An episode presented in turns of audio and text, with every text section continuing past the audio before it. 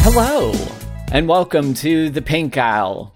As always, my name is Henry Kathman, and joining me is Emma Corry. Hey. Hey, how are you on this fine, fine day? You know what? I I am doing pretty good, and I am very excited to what will soon be us going into the new frontier for Pink Aisle as we take our first step out of the Barbie related pool into something that both you and I have way less knowledge or experience in. Yes, but before we get into that, Emma, I have two questions for you. All right. First, are you starring? Excuse me? Are you starring? S T A R R I N apostrophe. And are you styling? No. Well, have I a movie for you? Because today, as you said, delving into that uncharted territory by going and visiting the Bratz universe in their first direct to video movie, starring and styling. Oh god. this will be interesting. Yeah, so I think this is a uh, good time to ask. Um, Emma, what is your experience with the Bratz media franchise? Um, I'd say my experience is very limited. Uh, I remember when they were popular, I remember like seeing the commercials and stuff on TV, but I never like owned any of them. I don't know. Like the way Bratz are designed are very strange, even for the more caricaturized dolls. You know, they got like the big heads with the huge eyes and the big chunky feet, and they got no noses, which is all very alarming to view. But Yep. yeah, Yep. but I, you know, maybe because I feel like Bratz got a lot of criticism as the time for like even being more like shallow or fashion focused than Barbie is. Oh, but oh yes. but I mean, I'd like to maybe re-examine Bratz to kind of see what they're going for, because you know. I do kind of like see how Bratz might have been seen as a bit of a breath of fresh air at the time, where Barbie can seem a bit antiquated. Bratz is trying to be more modern, and I do also appreciate how like Bratz tried to be more diverse with their toy line, like openly diverse with its characters, where you have like the four main characters, and they're not like Yeah. all white girls, you know. And I think that is definitely something to uh, acknowledge that Bratz is able to do, and that they were trying to like sort of reach out to a different audience than Barbie, which I think is admirable in a way. But I feel like I don't really know a lot of the intimacies of what Bratz was trying to do, but I am sort of interested in looking more into it, I would say. Okay, that's that's a very fair thing to say. So let me give you a little bit of a crash course then in the Bratz Media franchise. And to really get to that, you have to first uh, zoom out to a man named Isaac Larian. Now, Isaac Larian was born to a Jewish family in Iran, and he would later arrive in the United States at the age of 17. He got his degree in civil engineering, and he ended up working with a lot of different toy companies. And he was working with consumer electronics and became a distributor for Nintendo. And then in 1993, ended up becoming the main toy licensee for the Power Rangers. And because of that business deal, he ended up helping to form the company MGA Entertainment, which to date is the world's largest privately owned toy company, versus Mattel, which is a partially publicly traded company. Now, MGA at that point in time was a B tier toy company. They made a rival to Hasbro's Bop It toy with a toy called Super Click It. I can't believe he predicted Cookie Clicker before his time. Sure. And another thing that they did was doing a lot of different licensed toys, doing stuff for uh, the Navy SEALs, Goosebumps, Power Rangers, and Robocop, as well as doing a couple of different Tiger Electronic like handhelds. Again, You know- very off brand stuff. I feel like it will never not be funny to me that like back in the 80s they made toy lines for kids for movies like RoboCop. Oh yeah. Oh yeah. If you want, I can talk your whole ear off about the whole canceled uh Xenomorph toy line that they were like this close to actually fully developing cuz I before Teenage Mutant Ninja Turtles and the Power Rangers sort of got onto the scene in the 90s, the toy landscape was a very different thing. Most manufacturers were still focused on stuff like any potential movie tie in, which leads us to 2001. Now, in 2001, the doll toy landscape is pretty much in a monopoly at this point. Um, Barbie is the name and face of pretty much all fashion dolls. And despite some attempts to have some competition from the likes of Jem and even some attempts to bring over Sailor Moon in a couple of dolls, which went nowhere really, Barbie was still remaining on top, partially due to the sort of cultural ubiquity that Barbie helped to establish throughout the 90s and 80s, but also because they had recently launched their direct to video line with the acclaimed and critically well received Barbie and the Nutcracker. Hey, callback. But in the midst of this, Isaac Larian took it upon himself to start developing the Bratz dolls. Part of the impetus for developing the Bratz dolls was put more of a focus on, like you said, some of the modern fashion that was being developed at the time. And for a while, it felt like Barbie was sort of conservative and kind of edgeless and and didn't really have much of an appeal to like marginalized groups and all that stuff. Which all this to say that they were trying to make these dolls more stylized in their proportions and focusing on current trends versus some of the more fairy tale and fantasy focused stuff that Barbie does. And the result was the Bratz doll line, which at its height, uh, at, in 2006, took up about 40% of the fashion doll market. It never really completely beat Barbie, but it did help to serve as a good bit of competition during those years. Yeah. And do you think at some point like Bratz might have influenced Barbie a bit too? Cuz like Oh, I don't doubt that. we definitely saw like with the Barbie movies like with Barbie Diaries coming out Barbie trying to mm-hmm. speak more to like The youth. Barbie as a modern girl instead of Barbie as like a princess type Oh stuff. yeah, So I I definitely think that. And like I said, I think that because Barbie was veering mostly closely to the realms of fantasy and pretend, it kind of overlooked an element of the original intent of the Barbie dolls. Like Barbie was originally made to help girls prepare to be a teenager, you know, think like living out that fantasy of like, oh, this is what being a teen is like. You dress up in fashion, you go on dates, and you, you, get go to wear the mall. yeah, exactly. It's a very young girl's idea of what being a teenage young adult girl is like. Yeah, and I definitely think Bratz captures that a lot. You know, Definitely. some of those early Bratz, they are very much, very painfully uh, early 2000s fashion based, Mm-hmm. Yeah. So which was a very interesting time for fashion. definitely, but it was something that did result in quite a bit of controversy.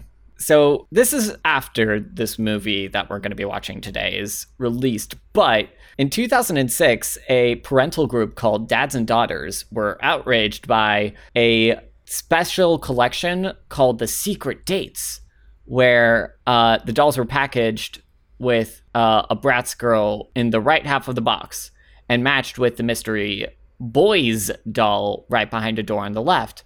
There was this idea that, unlike Barbie, who, as we mentioned, was a lot more safe and conservative, for lack of a better word, uh, the Bratz were, quote, asking these girls to grow up too fast.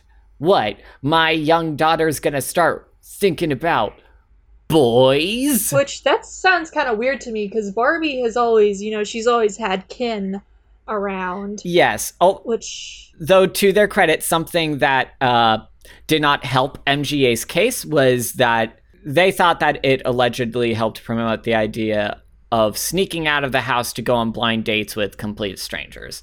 But they also took issue with accessories that appeared to be champagne bottles and glasses. However, these accessories were later confirmed to be bottles of smoothies. bottles of smoothies, huh? Yeah. So You know, when you go to the store and you get the bottled smoothie. Yeah.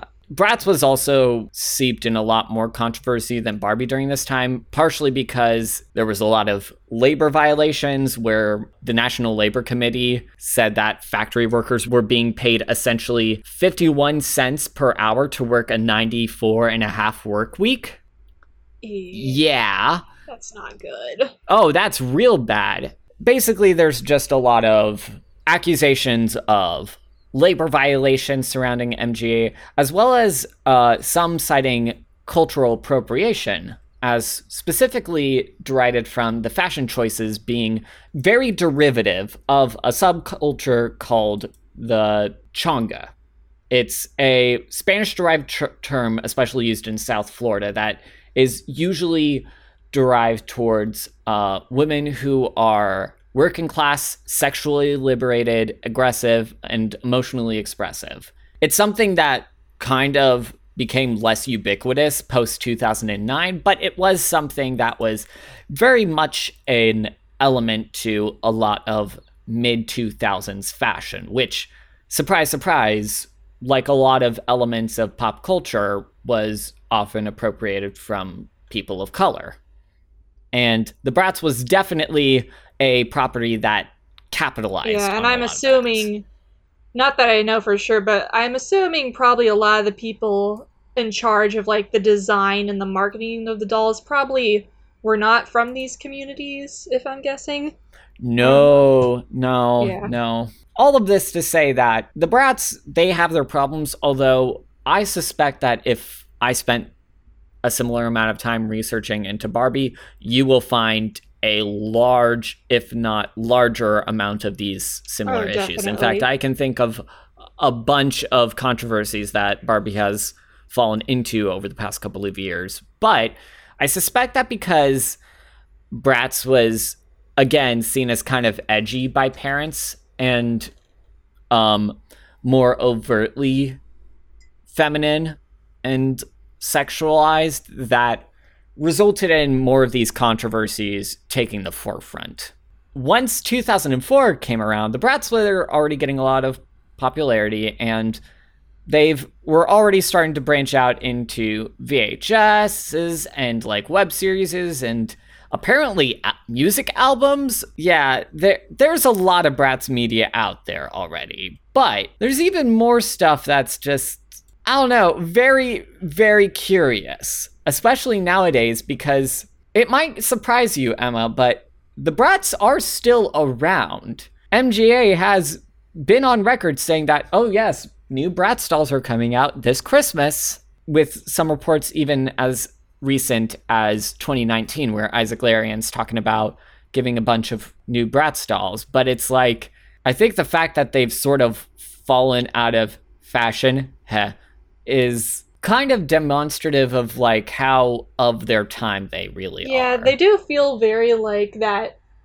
mid to early 2000s area era because you see a lot more of the recent dolls that are popular like there's usually some kind of more sort of fantastical or kind of like niche aspect to them like you know we mentioned with the monster Yeah. high dolls or with or like, a Star Wars Force of Destiny, even though those aren't really as you remember popular. those uh, project mc squared dolls that were advertised on tv oh yeah, Oh yeah. where they're like fashion dolls, but they were like scientists and stuff like that. yeah, yeah. And I feel like part of that is definitely like kind of pushed for like we gotta teach girls that there's more to being a teenager than just being into fashion and Yeah. dating, you know? Yeah, there was a lot of that going on in the early 2010s, which you know what? I I do get the sense that there is a lot of that that was in the right like where their heart was in the right place. Um but some of it does feel a little bit misguided and pandering, but that's a whole other conversation for another day.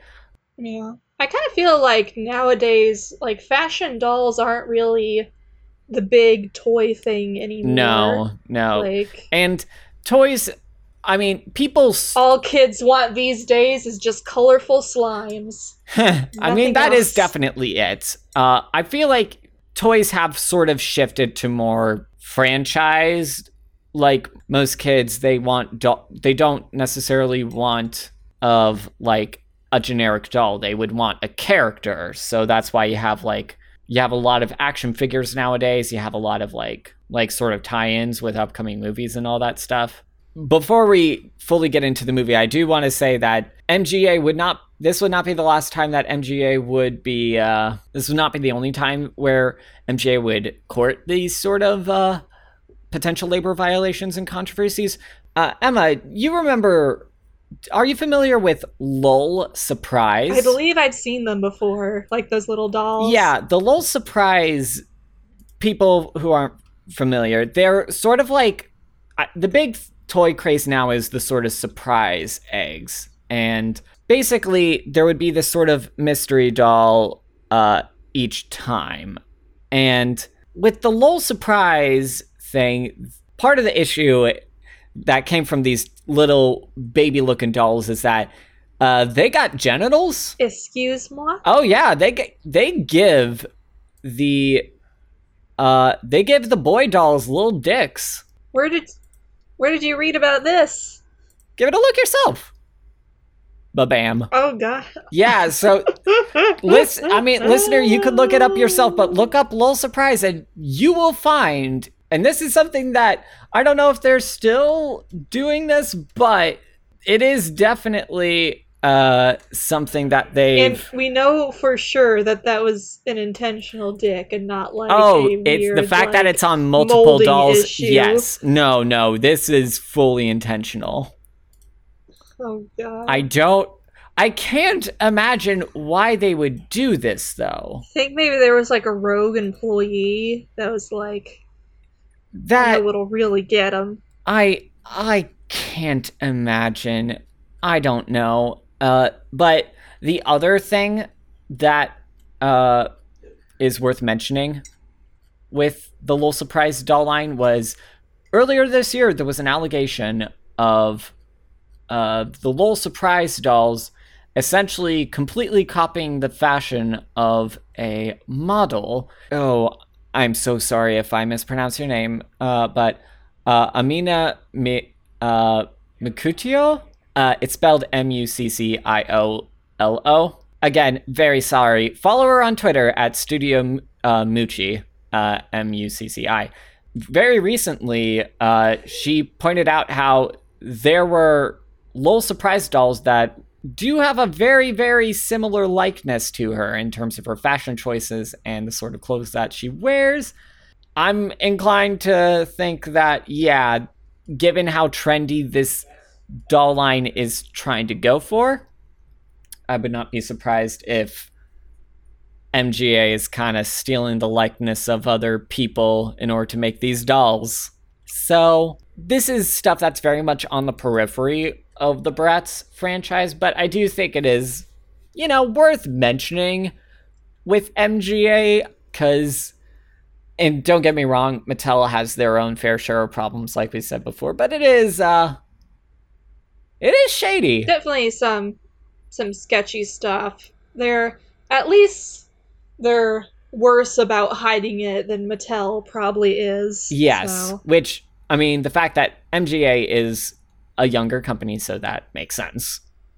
But to go back to a more innocent time of 2005, Bratz the Video starring and styling. So this is a a video that has only five cast members credited.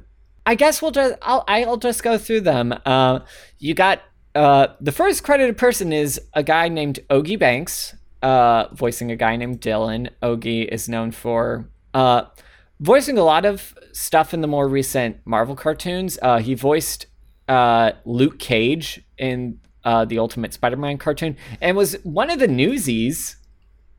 So that's neat. Uh, then we have uh, Soleil Moonfry. Uh, sorry, Soleil Moonfire. Uh, Fryer. It's spelled F R Y E. And oh my gosh, she was Punky Brewster. Which who is that from? Uh, Punky Brewster. It was a it, it was a sitcom from 1984 to 1988. It was a really popular uh, sitcom. It's gonna get a Netflix revival. It sounds familiar, but I don't think I've ever seen any of it. Sorry. Fair enough. Then we have Olivia Hack. Uh, she uh, was Cindy Brady in the Brady Bunch movie. Okay. And she voiced Ty Lee. Alrighty. Cool. Wow. So they got some They got some they good. got some pretty, some well-known people in here. yeah, and uh, we also got uh, Tia, uh, Tia Mowry Hardrict. Uh, she was in Sister Sister. Geez, they just got a lot of people in here. Hey, who do they all voice? Uh, so Soleil uh, voices Jade, Olivia voices Chloe, uh, uh, Tia voices Sasha, and uh, Dionne Quan uh, voices Trixie Tang, and Kimmy F- uh, Finster, and is uh, voicing uh, Yasmin. So something that I do want to give credit is that something you do see with the Bratz is that they do try to be more explicitly diverse in their casting. Yeah, and I do think that is something to like give credit to that it is you know, when Barbie like of course Barbie did have there were up there were always like non-white Barbies around, but like Yeah. Bratz really did kind of like I feel like do a lot more to put like you know, women of color in the forefront with their doll line, which I do think is definitely something to give credit to. Yeah, I do like, you think know, during so. the time. Yeah, mm-hmm. especially in the. I, I feel like that is something that we probably could stand to be do a better job of more actively talking about. But yeah, so credit to the Bratz. Even in 2004, in the time of Princess and the Pauper, they were they were making these steps. Which you know what, it's not for nothing. Fun fact about uh, Dionne Quan, uh, she's pretty experienced voice actor. You know, voicing like I said, Trixie Tang in The Fairly Odd Parents and Kimmy in the Rugrats franchise, but she's actually one of the most notable examples of a legally blind voice actress. I never knew that. Yeah, something cool. Like, so they got some like big name voices in terms of this show, which is you know what, pretty impressive. But we've we've done a lot of bit of rambling, and this has been a lot of preamble for this series, This listener. Might have been our longest intro in a long yeah time. Yeah, so uh, i think it's now time for us to actually get into this uh, movie i'm interested to see what it looks like maybe I am- it'll be good. I can't wait. I'm so ready. I, think although i've i've seen a trailer and i'm gonna tell you right now oh boy I'm excited. all right uh let's go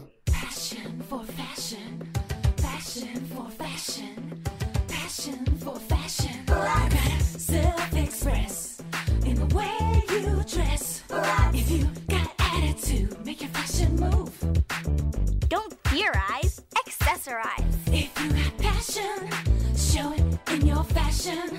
The girls with a passion for fashion. Bratz. Yasmin, Chloe, Sasha, Jade, Bratz, each sold separately with two mix and match outfits. Welcome back, everyone. We had a rip roaring time watching Bratz. Uh, s- a truly outrageous fashion forward experience in this film everything was just so trending yeah, everyone. just on point. The fashion was so good. Uh, oh my god. So So this is a movie that teaches uh, teaches young children the most important lesson, which is always conform, no matter what. Yeah, so there's a lot of issues with this this thing. I don't I honestly am having a hard time figuring out where to start. I'll say this, it gives me a very good introduction to what this series is all about. This movie felt very surreal. It felt more like a bunch of like kind of smaller conflicts being like stitched together with some like yes, almost as if it was like a TV pilot. yeah, with some like vague overlap in there. Uh why don't we start with the art style and the overall design of this movie? Yeah. So so listener, just if you need a refresher on what the Bratz are all about. So the Bratz they generally have like these big almond shaped heads. Like there's almost like an anime type quality to them. Very big eyes, big lips, no noses, and They got It's- big old and feet. big old feet yes and uh, something that you and my wife reminded me uh, when we were watching this is that the brat's feet were just fully detachable That's how you gotta put on their clunky shoes. Yeah. It's kind of horrifying. Also, in this universe, because there are adult characters, but the adult characters have, like, regular feet and noses, which implies that, like, as they the grow people up in this world, like, meta- metamorphosize into regular looking people Yeah. after a bit. Or maybe it's just this high school i don't that teenagers know at at Styles High School. styles high school uh, yeah well Yeah, I'd like to think it was formed by uh, Harry Styles. You know, perhaps but he had to spend that One Direction money somehow. Perhaps, but I feel like the thing that is the most just un- discomforting of all the different features in this movie are just the sheer ubiquity of these gigantic lips. Like, at, Every time it like zooms in on a character's face, and they like the way they're designed, they're not very expressive at all. No. they all like have these really blank expressions on their face, like eighty percent of the Yeah, time. So it's, such a strange thing because as a basic animation principle the things that you want to focus on are the mouth and the eyes like that when you're animating even the most simple simple characters that is what you focus on but for some reason like there's something about these designs where they don't allow these characters to be expressive most of the time they're Like they have to have this like this like half lidded kind of like blank stare. Yeah, this, like, sultry look. like they are not yeah like it- everything about this brand just seems so focused on fashion that it kind of just undermines the ability for us to like enjoy the characters which is strange because like it seemed like the Bratz as a brand was made in order to circumvent this sort of thing. Like something that people talk about with barbie is how she's oh she's too perfect. She doesn't have a personality and stuff like that. But like compared to I mean- the movie it, The Bratz themselves didn't really have much individual personalities either. exactly Like but there was some very like basic like things to kind of like distinguish them from the other, but like at the end, you know, they both they all essentially have the same values. exactly and it's and it's one of those things that feels like a missed opportunity like mga clearly wants to distinguish the Bratz from the barbie and they definitely do in this movie but at the same time it's one of those things where it's like huh if you really wanted us to like you know if they if if you really wanted us to explore more stuff like this like maybe like focus more on how each of the Bratz are distinguished from one another like because they all seem to come from varying different backgrounds and they all seem to have like their own specific interest and talents so that why not utilize that more yeah, it just I don't know. This movie was just unsettling at some level. It just felt very it felt like an alien's like recreation of what they think high schoolers like are like American high schoolers Yeah. are like. Like, yeah I don't yeah, it- or a marketing Also- director's idea of what a high schooler is like, which you know what might as well be the same thing. I mean, it is. Oh, these doll lines, they essentially are meant to be like selling a fantasy of what high school is like to like children, like preteens Yeah, but or like young children. Honestly, like maybe it's just because we're both past high school, but the fantasy that they're selling doesn't really seem that appealing. Yeah, I mean, the Bratz themselves are kind of, for lack of a better word, uh, brats. Well, like they're kind of mean. yeah, like Which I can't imagine why that would be a. I mean, again, I feel like it was probably more a like branding this thing. isn't your your grandma's Barbie. Yeah, they've got attitude. yeah, but, like it's possible to have like sort of a bratty character, but still be endearing.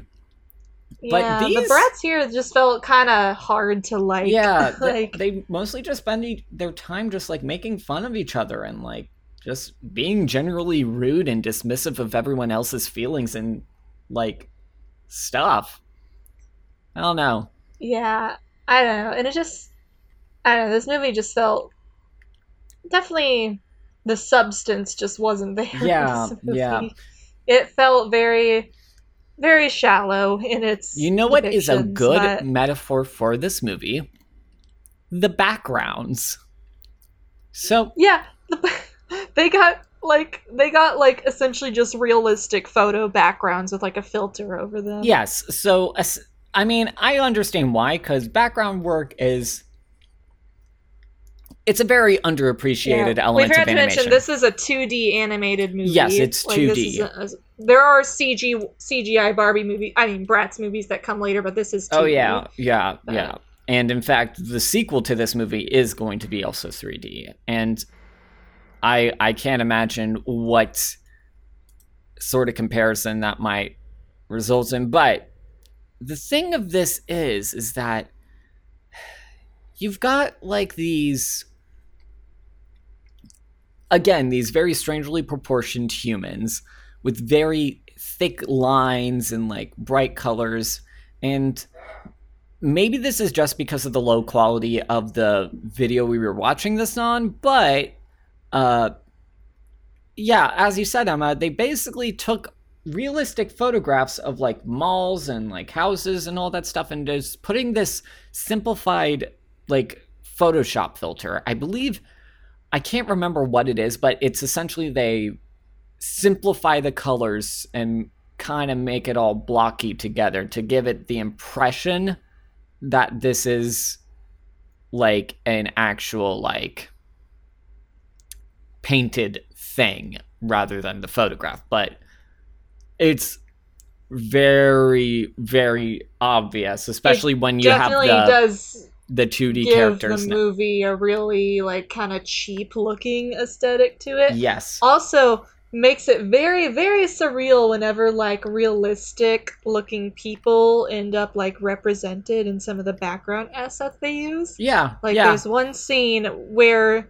they're at the mall, of course, trying out clothes, and there's like mannequins like Mhm. in the background. Like so you got like mannequins. these like these realistically portioned like mannequin bodies right next to like one of the brats. And it's just and it's just like it's like that that image of when they first released Super Mario Odyssey and you have like Mario kind of standing next to like the realistic looking people Yeah. in that city level. It just kind of or like an Animal Crossing when you get like the realistic looking human skeletons next to like the stylized player character. yeah It definitely causes a bit of a mind screw there. A little bit, a little bit, but I think, yeah, I mean, honestly, that's kind of like a majority of what I have to say about like most of this movie. Because in terms of a plot, It's pretty bare bones. it's bare like- bones, but this thing is like an hour long, but it definitely felt way longer than that,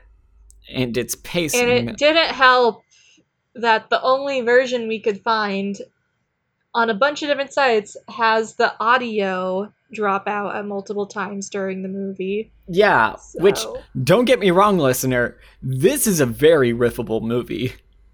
Yeah, I'm sure Like- there was so many amazing pieces of dialogue we missed, but I think it is very emblematic of the plot that we were still able to get a basic grasp of everything that's going on. I kind of just want to blaze through this plot because it's. Ugh. Honestly, this is. This plot is very, very similar to the Barbie Diaries. I just realized. oh god, you're right. It's come back to haunt us. Because it centers around a lot about rumors surrounding people's different friend groups. It A ends very, with like a school a very dance. liberal idea of how uh, student journalism works. yes, it involves a lot of video, video cameras. Involves the blonde girl getting with the awkward guy. At least the awkward guy in this one wasn't Not a, A- creep. a- yeah, that's true. not a creep in this one. Just kind of annoying, but not a creep. So honestly, he was kind of. We'll get to Cameron, but he was honestly kind of like the best part of the movie for me because he was like, he actually seemed like the most human of them. yeah, the most He- like a real person. know? Yeah, I- like I, he- could see that. I don't know. But basically, prom night is coming soon, and And proms tomorrow. yeah, that's literally. literally how they go. You you say that, but that's kind of just the way they treat this plot, where it's just so many different shenanigans and all these different inconveniences that face them, and it's one of those things where it's just like, oh wow, uh, you guys have really chill lives if this is the conflict we're working with. But all right, all right, it's fantasy, that's fine. But uh, so there's this. So uh, Chloe is the blonde girl. Uh, we might as well get into each of the Bratz' different personalities, basically. So Chloe's the blonde one. She's apparently passionate about art, drawing, painting, and photography, which makes sense because she is usually the one holding the camera most of the time. And she got, gets a new car, and she's joined by. Uh, she picks up first uh, Yasmin, who is apparently passionate about literature and doing stuff like reading and writing and doing stuff with computers. Quieter, more shy one. so- Yeah. And then she picks up uh, Sasha, who's uh, super passionate about music, specifically hip hop, but she talks about how she likes other music too. And then Jade, uh, out of all the girls, she seems the most passionate for fashion. Oh God, passion for fashion is the tagline of this series, huh? Yeah, she's kind of a she's kind of a snarkier, more kind of like dry Yeah, personality. I actually think I liked Jade the most because I think You like, know what? I actually kind of like Jade the most as well of the four because you know what? Say what you will about her, she at least tries to distinguish herself, as we'll see later on in the movie. But at school, they get a uh, special assignment from their art teacher, Mr. Del Rio, and it's a project where they have to learn how to express themselves. And and all the vagueness that implies. Yeah, like I primarily teached English in my time, but this just seems like a project where he's just like, all right, just do something creative outside of school. Show that like you can like manage a project and stuff like that. And but the girls treat it like it's the end of the world, and I'm just like, y'all, you literally get to do everything. And the fact that this is 25% of their yearly grade in an art class, like, guys. And they had the audacity to ask them, can we get an extension? Because prom's next week and it's, and I don't know, maybe this is just my t- educator bias showing, but it's like one of those things where it's like, okay, yeah, prom's important. To, you, if you think prom's important to you, fine. But also, like, school guys, come on. Yeah, we gotta set that neither neither I nor Henry ever went to prom, so I guess we're not. I mean, Emma, what you do? How, you don't think the listener assumed, based off of the fact that we host a Barbie pro- podcast, that we weren't the prom kings and queens of our respective high schools? Well, Hey, you never know. But I mean, Yeah, we it is really to- important to some people, though. So it is Yes, kind of. I don't want to undermine that, but it's It still is kind of weird though. He does assign this big one, like, because isn't prom usually towards the end of the year? yeah, So, did he not And have a syllabus? Or he Yeah. mentioned this earlier. yeah, and it's just like, you know, if it is going to be to the girls' point, I guess, like, yeah, this is definitely an assignment you you give in advance. You know, you gotta like, contrary to popular belief. Us teachers, we don't want to stress our students out, but we do want them to be at least responsible for their work. And That's why you do gotta communicate this as much as possible. Let them know far ahead of time. Give them your clear expectations, but nah, this is just a reality where all the stereotypes about high school are true. So the boring art teacher is giving us a dumb old homework assignment. Ugh. Which they're very much like, how will we possibly have time to do this and get ready for prom? But they also spend time like going to the beach and having sleepovers and doing Yeah. like spa stuff. So apparently, like they have plenty of They time. have plenty to, like, of time. Yeah. Do things. I have absolutely no sympathy for them in terms of like how worried they are about this assignment because it's clearly like okay school is definitely not your top priority and that's like if you're either a junior or a senior at this point and that's not good like guys get your get your stuff together. Come on. But uh, but they eventually get the idea to borrow a school video camera and shoot a video showcasing all their different creative sides. So this is a basic framing device for them to just give off all this sort of expository stuff about each of their the girls' personalities and these little interview segments and all that stuff, while hijinks ensue. Best thing to know is that uh, Sasha is the one who is organizing the prom. She's the Yep. head of the prom committee. Uh, Yep. Um, and uh, Yasmin is doing some mysterious writing on the school computer. Yes. What could it be? I wonder what it could be. And later on, they mention how a column in the newspaper called The Daily Doings is too boring. So I'm sure that won't come up at Also, all. Also, we get introduced to uh, Dylan and Yeah. Cameron, which are the boy yeah, we, the two main boys of this property. We already mentioned Dylan is. No, sorry, Cameron is is kind of the most likable character by my estimation. He does. He does have that floppy hair. Uh, oh my god, these Don Bluth protagonist look though, so Don Bluth NSYNC type hairstyle. Like this, like they got that boy band's vibe, which makes sense because these two characters were advertising the Bratz Boys line. Yeah. Which uh, give this movie credit, the boys do have the same like over exaggerated lips and eyes thing as the girls do, so I guess they're at least they're equal opportunity in their uh yeah. stylization. Yeah. Although I it is weird that we don't see like the other like we only see Cameron and Dylan and yeah, Like, Like- we can only animate so many characters. yeah, but the, but they also g- but the uh, I just want to talk about some of the other brats boys. We got uh uh Eitan spelled E I T A N nicknamed the Dragon.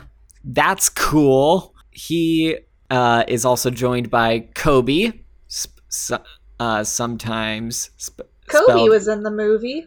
yeah, his nickname is the Panther. So, and then we got Cade, who's called the Viper. And then we got Bryce, who doesn't get a nickname. Guess he's, He's not just good at, he's just Bryce.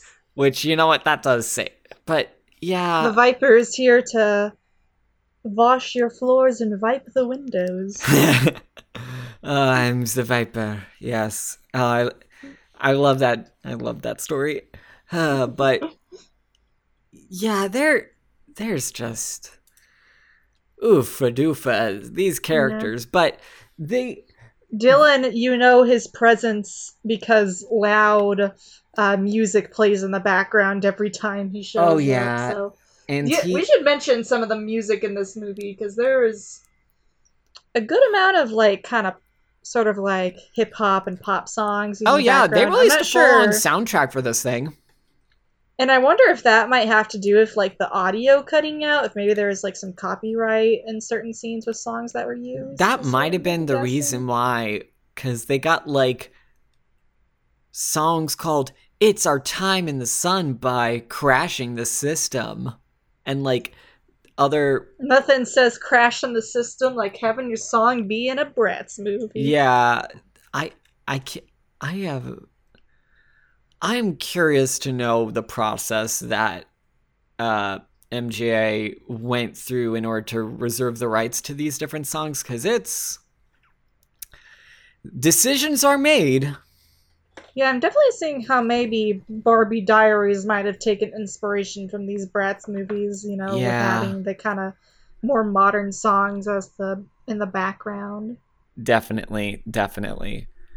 But suddenly we get this very jarring transition. Almost a lot of these scenes just transition with one of the girls' symbols zooming in on the screen and just a bunch of fashion photos of them, and then a big old squiggle zoom in and then cutting to the next scene. And every time they do it, it's very jarring and very out of place. Yeah.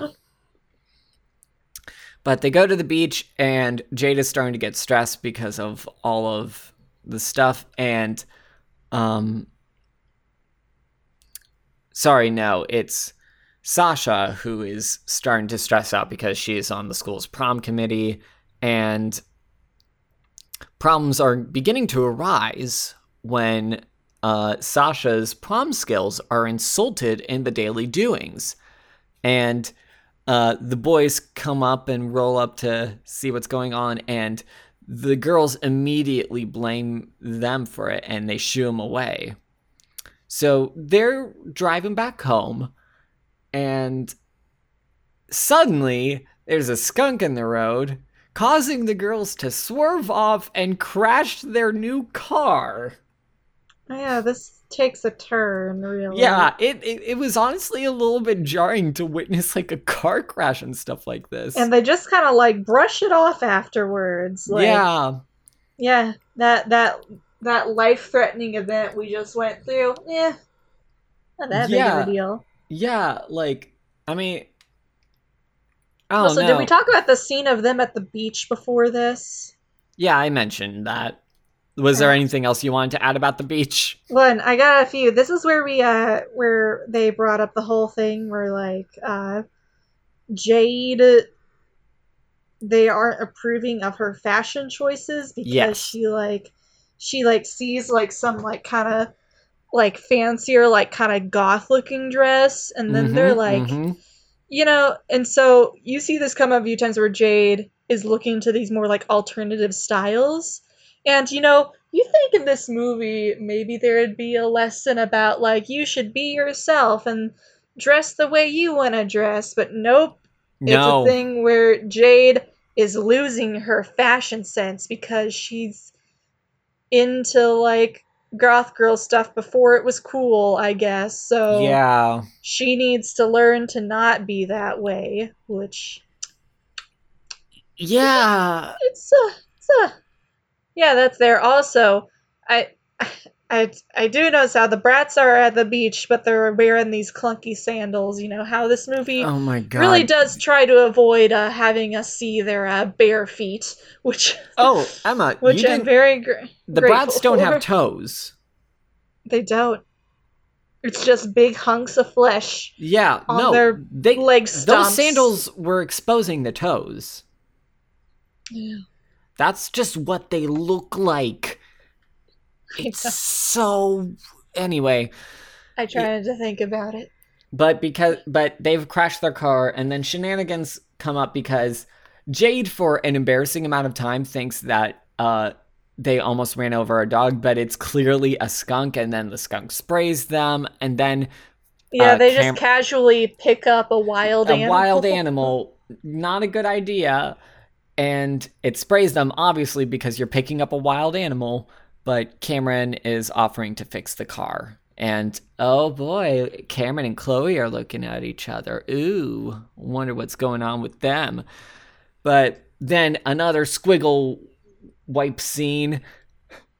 The girls now have to take the bus. Ugh. With the pores. Ugh. ugh Also, So- do you want to talk about um, what's on the bus? Oh, that they I was just gonna get to there. So imagine this scene. You see this very realistic looking mall with these a- very photorealistic cars parked out front of it, and you see this uh, mall sign. Uh, do you remember what the mall was called? I don't remember. It was something fashion mall, but it Yeah, had it like was just called Sans font.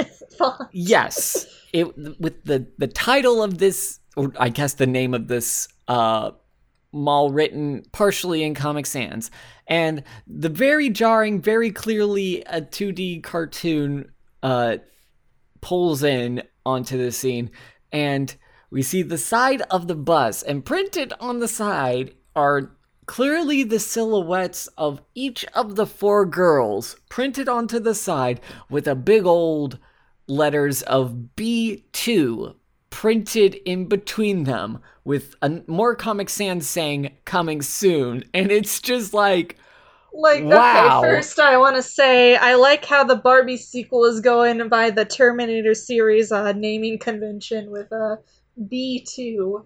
But you mean the Brat series, not the Barbie series. Yeah, the Brat series. Uh, but like, just imagine this scenario where like you get on the bus, but on the side of the bus is like a recognizable silhouette of yourself, and it's just like Your first Your initial name two. two, like like it's a Twilight Zone episode. Like, what do you do in this situation? But apparently, it doesn't bother the brats at all because I it's don't think it's- time for. I think they just don't notice it. Because it's time for shopping. Shopping. Oh boy. Yeah, so girls are shopping for outfits, and this is when we get the scene where they're standing next to human mannequins, and it's clear that, oh geez, these proportions don't match, and it's uncomfortable. But Jade soon begin begins to doubt her fashion sense when she picks out an outrageous outfit that the others disapprove of. And because of that, more gossip is beginning. Outfit that definitely would be worn by someone who's like TikTok famous nowadays. So I guess Jade is just too early to be an e girl. So yeah. you'll have to wait it out, Jade. You were mm-hmm. ahead of your time. Your time will come soon, though.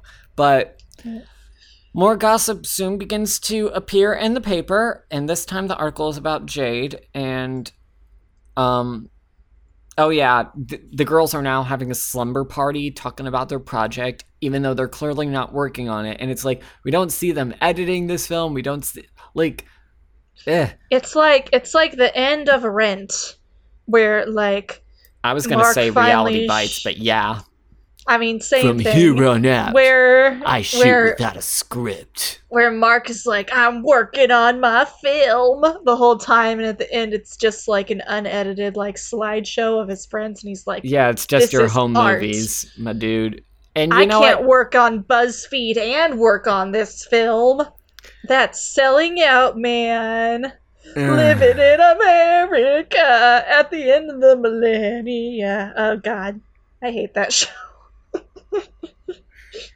Yeah, yeah, but we get another wacky brats uh, transition, and they're at the a slumber party now, and uh, Jade's giving them all makeovers, but then they read more of the daily doings. Like I said, they're now slandering Jade, and Cameron comes by to check upon uh, Chloe because the car is gonna be ready in time for prom.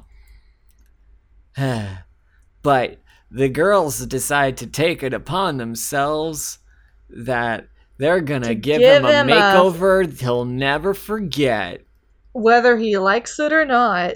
and it's just like, cool guys, way to just toss his consent out the window like a bunch of dinks. Yeah.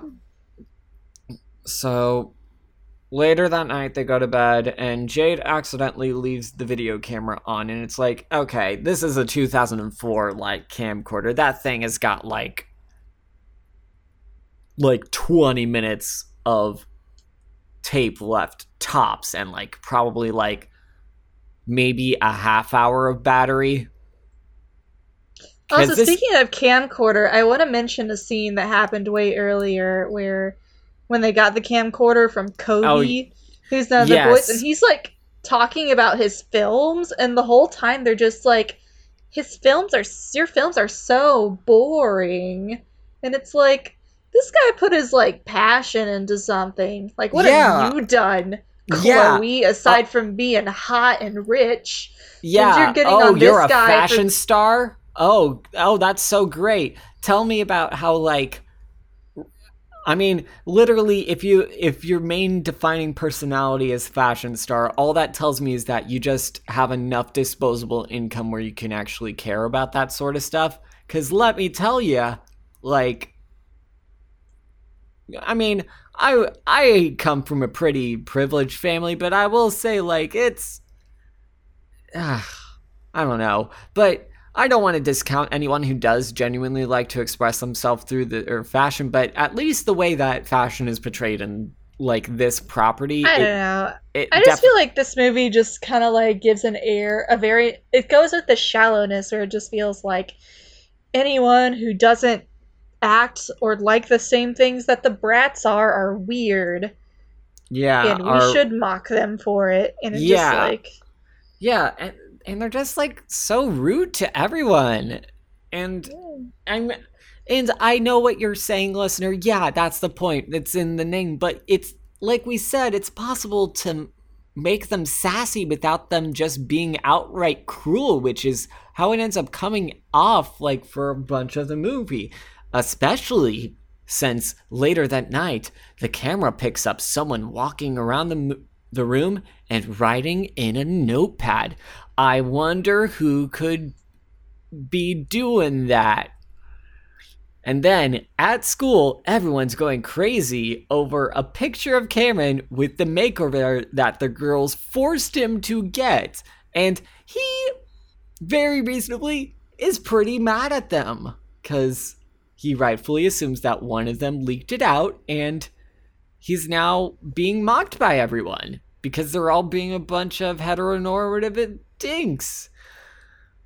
but yeah, because of that, um, this results in uh, each of the girls uh, sort of confronting each other, uh, shifting blame onto each other until finally Yasmin eventually confesses that she's the one writing the columns for the newspaper. Shock. horror. Who could have seen that coming? Ah, Clearly So- not. Yeah. Yeah. Probably not the brats. But essentially, after this, now we gotta get the sad montage of the film. Including Where the- Yasmin just like waiting outside one of the girls' house. I think it was Jade's just like looking in her window and it's just like, uh Yeah, but no, she goes on the bus, asks to sit by them, and they just like ignore her, which was real, real ice cold. But like, she does, It's understandable though. yeah, she does kind of deserve that. Like, she Yeah, like took like private things that happened to them and then like mocked them in the newspaper about it. Like, exactly. Like this is like I said, it's one of those things where it's possible to be sassy, but it's honestly one of those things that's kind of cruel and just unnecessary. Like I don't know. For a con- for a contrived TV plot like this, yeah, it's fine, but it I feel like there were ways that you could have had this plot point while not making Yasmin come off as bad. Like Yeah, you could have established like a more outright antagonist that maybe coerces Yasmin into leaking this sort of information. or maybe 'cause she has like an, Yeah. Oh, go ahead. well, or maybe like have like an editor be like, "Oh, you got to give me the juice. Like you gotta you gotta turn up the drama." Yeah, they do kind of do that with like implying that like the girls making fun of the newspaper for being boring was what made her like want to go into more juicier stories, but still like against her own friends, it just feels like Yeah. yeah, like of course they eventually like forgive her and let her back into the group, but it still feels like I feel like you like wouldn't want to ever like trust that friend again with like with that sort of information. personal she, information, you know? Yeah. Like although Ah. she does say that she's gonna quit writing for that column. There, she so- does expose herself for it, which I mean You know what? That's that is going a, a bit above, but you know, Yeah. But I don't know. And she also apologizes to Cameron in this very wide zoom shot of a very realistic house's backyard with no dialogue, but just them talking. Yeah, this movie does seem to feel like a series of like conflicts that just kind of get immediately resolved in like the next scene or so. Like, Yeah. how are they gonna do the video project and the the prom? It seems like they never have any issue doing both. Yeah. Oh no, her car has crashed. Well, Oh, turns well, out it's getting pr- her it's getting fixed. so- her kind of boyfriend can is able to fix it completely right before the prom. Yeah. Yeah. But essentially, everything's good, everyone's friends again, and now it's time to go to prom. But Yeah. wait, they get to prom, and apparently the DJ dropped out, the caterer dropped out, and the photographer dropped out. uh, the reasons they give for this are kind of crazy. So the pro- so the photographer hired because he decided that he wants to be a painter instead, which weird sudden career change, my dude. Like you're telling me that you're to cancel a gig that you're presumably paid for to do? I don't know. And then the DJ hired was forced to back out due to getting sick with the flu. That one's understandable. And then the caterers that were hired to deliver the food are unable to arrive due to a traffic jam, which like Okay. and I think the weirdest part about this is that the fact that Yasmin no, sorry, not Yasmin, uh Sasha, the head of the prom committee, and no one called No one- her. no one called her, no one her that this her. happening yeah. until right now when prom is like ongoing. Yeah, like also this is the reason why you have and like the chair prom's right now. yeah, it's oh my god, it's just it's it's weird. It's weird. Also, side note, uh in the earlier parts where they were talking about the prom, they um they were talking about Sasha was talking about how like, oh, this year's prom theme is called formal funk. And it, it, as it turns out, Formal Funk is actually a line of Bratz dolls and Bratz clothing. And Fashion Mall is another line. And the Style and Salon and Spa, the area that they are in, is also a line. And it's just like, I can't Oh, believe wow. we've been hit with subliminal toy commercial messages. Yeah, it's- like so you know what i'm gonna say right now like we've talking a lot of smack about each of these barbie movies but i will say this none of them felt this blatantly commercial maybe the barbie diaries did kind It's of and also so miraculously they end up solving all these problems. yeah they ju- they just put on the prom themselves and it's fine it's fine It's the prom. And- and they start dancing that awkward like frankenstein you put your hand on the partner's shoulder and just rock back and forth Do you want to talk about one of the background dancers? to talk about so the girl getting down? I changed my mind. She's the best character in this movie because as the girls are it's just in the background of one scene, but there's this like really skinny looking girl just like she's Essentially, twerking She's twerking just in the background in and, 2004 just and twerking periodically smacking She'll her ass. She does her, her non-existent ass. She does. She's just she, you just see her twerking for like it has to be at least a six minute sequence and it's clear that this is just a looping animation but the fact that it's just they just she's just going at it. She's just owning it. She's just like yeah i'm i'm out here just like sh- shaking my ass for everyone.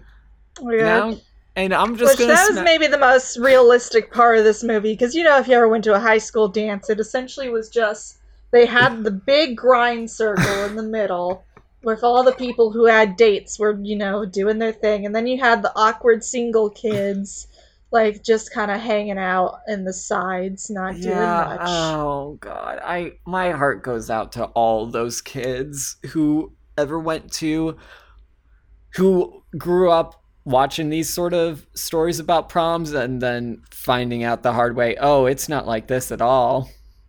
Yeah, uh i mean i'm not gonna saying that it was like a large number of kids but you know that it's they're out there and we support you guys. But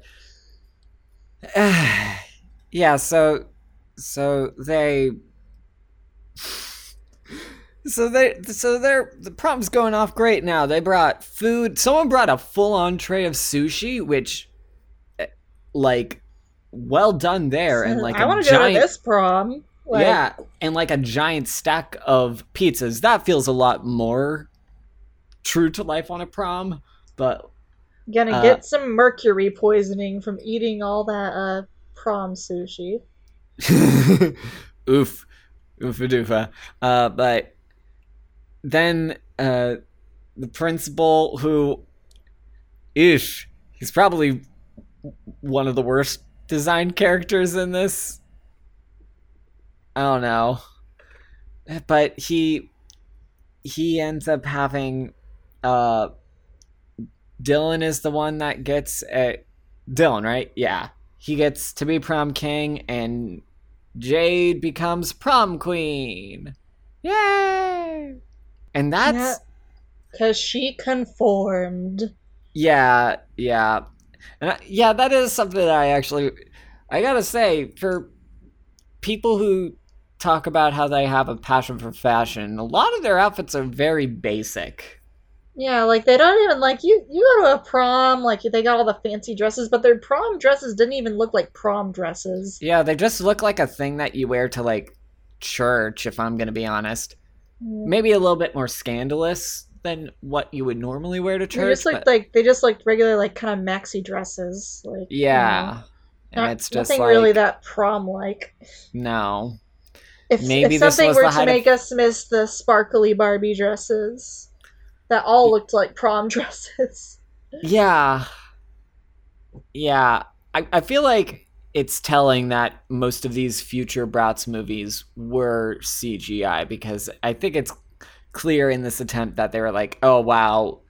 Yeah, 2D animation does not work well yeah, with this. it just doesn't. The design just doesn't translate well to 2D. Yeah, I don't think. and I'm gonna and I'm gonna say like people already found the Bratz very off-putting and like people were not shy about saying how off-putting the Bratz felt when they were out i was there i remember those fourth grade conversations about how like yeah i don't like the Bratz they look gross but uh it's it's still just not great but uh they do a little uh zoom in around all the different people at the prom and we see twerking girl in the background but then uh we zoom out and it's the video Who is that she?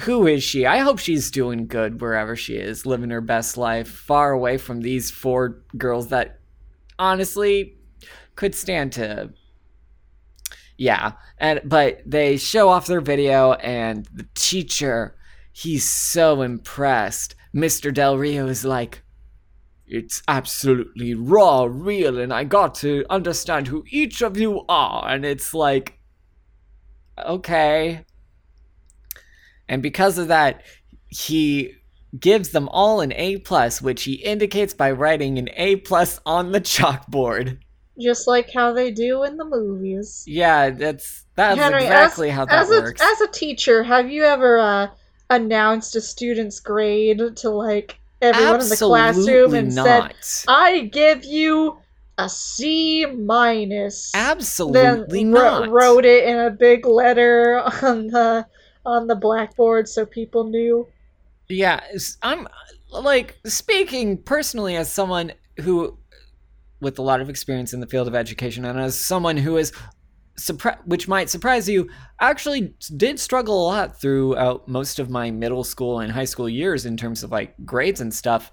Like, I'm very, I I try my best to be very sensitive to each kid's grade situation because like that's, to be honest, not usually the thing that I'm most worried about. Like i'm worried that like whether or not they're actually putting in the effort to try and understand some of the stuff but it's still like one of those things where it's yeah i don't know but but at least eh, this is like the most nitpicky of nitpicky things but it's clear that the people who wrote this and the Bratz people their whole thing is that they like the backgrounds, they're trying to create a facsimile of real life, but it's very off putting. It's very simplified to the point where it's kind of uh, hard to get a gauge on. And the result is just something that doesn't end up translating real well. And that's the movie. Yeah. So, Emma, we've watched a lot of movies targeted towards young girls to promote fashion dolls, and now, how does. So, thinking about 2004, Princess and the Pauper came out this year. An iconic film. An iconic film. Like, I feel like this movie demonstrates a lot of the reasons why Barbie is still a very persistent presence in the toy world, even though the the toy market has definitely taken a hit in recent years, versus the Bratz which are more kind of collector's items at this point. I don't know. Well, I mean, like, I feel like, and we've seen some really bad Barbie movies. I don't know. Do you think, how do you think this one would rank next to some of, like, the really, like, F tier Barbie movies? I mean, it's honestly, I mean, I'll say this. It was a more enjoyable watch than Barbie Diaries. I'll give him credit there. yeah, it wasn't as boring. No, At least the Barbie Diaries, though, we got all the audio. that's true. That's true. That does give it a little fa- favor of advantage, but honestly, yeah, I don't know. There's. I didn't hate it as much as stuff like Princess Charm School or Thumbelina, yeah, I mean, but I don't know. Like, This is- it just. it just felt so empty that it honestly doesn't evoke a lot of strong emotions from me. I get that, you know. It just it just kind of makes you feel nothing at all. At least it's kind of riffable in some sense. Oh you yeah, know? this It's is definitely a riffable of, movie. Which like- I feel like I can appreciate in a movie, and I feel like Yeah, a lot of these the- Bratz movies kind of have that because I know there have been memes made of some of them. So Yeah, I gotta be honest. I do kind of want to visit more of these uh, Bratz movies as time goes on, but I don't know how. This feels like a thing that we can only do intermittently, because, like, I can't imagine wanting to do this every single, like, episode going forward. yeah, we can spread them out and do some other things in between. Yeah. I don't know. It's, uh. Do you give this movie any ratings, Emma? Uh, I give this movie uh, some uh, a background character smacking ass out of five. Uh, you know what I will say? I'll concur with that rating because, by golly, if that girl did not add some redeeming quality to this movie, because I'll tell you this, you certainly did not see any of that in any of the Barbie movies. Yeah. But yeah. Uh, I guess that's about it. Do you have any other thoughts with the Bratz? Uh, not necessarily. I feel like, yeah, the company that made them was kind of shitty from what they talked about, and although, like I said, it was nice that they tried to be more diverse with their dolls, it still feels like, you know, their personalities aren't that distinct, and they all, and it just sort of like sends this message of like, there's only one way to be like a feminine girl, and this is like what you have to strive for. Yeah, and it's strange because it's clear that each of these girls are kind of meant to be a different, like, sort of ethnicity. Like, Yasmin, that is a more traditionally, uh, a traditional name that you would find in, like, uh, like, more Middle Eastern type places. Like, she's Oh, yeah. sort of, I don't know, want to, I don't know, I don't want to necessarily my gut set is is that they were trying to like cover as many different uh like backgrounds with each of the characters. Like chloe's clearly white. Yeah like sasha's kind of like Sasha is uh, black, yeah. And then I And think f- Jade is supposed is a Asian, and I think Which- Yasmin was meant to be Latina. Latina, but they do that actually makes a lot more sense yeah But they still, you know, they're all kind of just sort of palette swaps of each other. hmm It still was like a bunch of white people making these decisions, you know. Yeah. like- Yeah. It's very and I think the fact that they have allegedly like continued to appropriate a lot of black culture in a lot of their future products is it feels very emblematic of their approach with these stories. But hey, isn't that just most of modern fashion appropriating black culture? You're not wrong. You are Hmm. not wrong.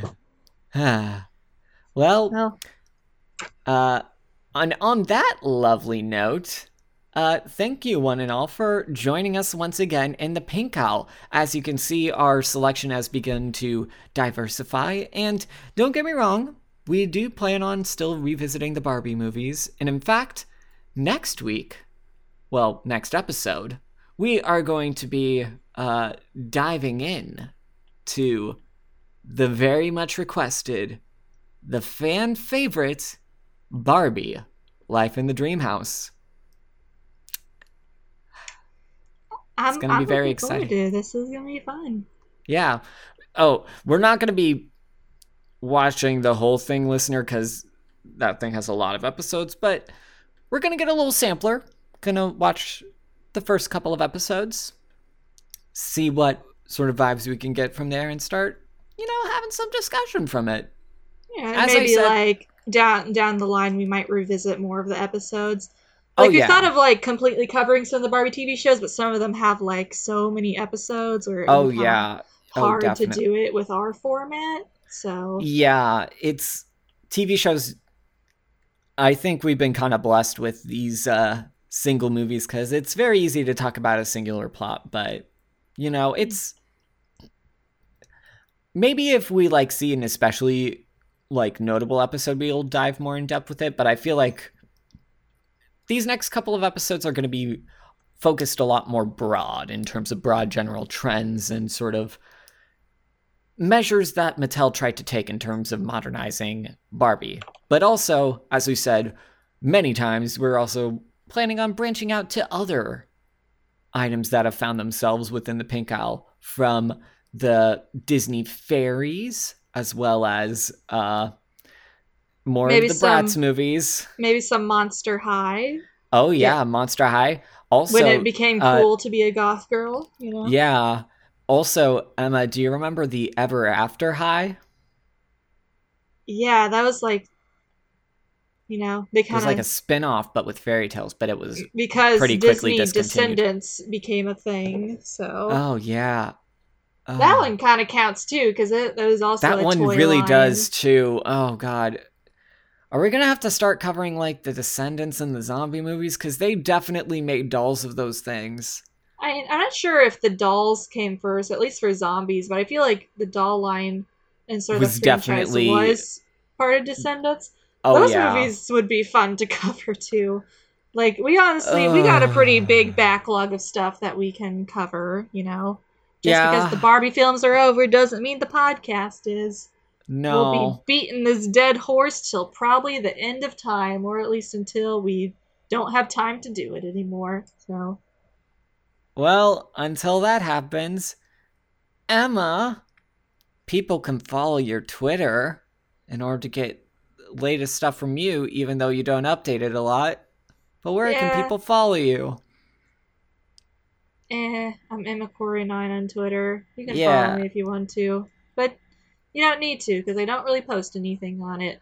Well, you know, you can also follow that will have posts on it, our own Twitter at Pink Aisle Pod, or uh, you could uh, stay up to date by subscribing to us on Apple Podcast or Google Play, or giving us a follow on Spotify. We don't really plug that element of this a lot, but yeah. Also, maybe give us a rating. Any little bit helps. We or just like it. make a comment somewhere, or like send us some feedback. We always like to hear how people are liking the podcast, where we think we Yeah. can improve, like what kind of stuff they might want us to cover in the future. Like, Yeah, exactly. And as we ears. Yeah, exactly. And as we emerge into this more broadened scope, there might be like specific topics surrounding Barbie that you might want us to explore. Maybe you want us to talk about the old Barbie VHS movies. Maybe we should think about uh, Barbie from a certain perspective, or maybe talk about a specific doll line. We're all ears, but uh, just feel free to get in contact with us. Uh, but aside from that, uh, if you like the stuff that I do, listener, uh, you can follow me on Twitter at Kathman Henry, as well as uh, follow the portfolio Tumblr with all the episodes compiled onto one page, uh, henrykathman.tumblr.com, or uh, subscribe to the YouTube channel, youtube.com slash Henry Kathman. Uh, but if you really want to help us out, uh, consider chucking a dollar a month at my Patreon. Helps keep the lights on, helps us keep the show going. Uh, Patreon.com slash Henry Kathman. And for $1 a month, you get access to stuff early and exclusive content and all that good stuff. But yeah, that's about it. Emma, am I forgetting anything? Just one thing. Brats. The brats. They're, They're the, the brats. brats. They drive at drive night. at They shop at night. They're, They're the, the brats. brats. Chloe's the, biggest giant brat. brat that makes, who makes all, all of the rules. rules. Let's see what kind of fashion-related trouble they can get themselves into. Goodbye, everyone.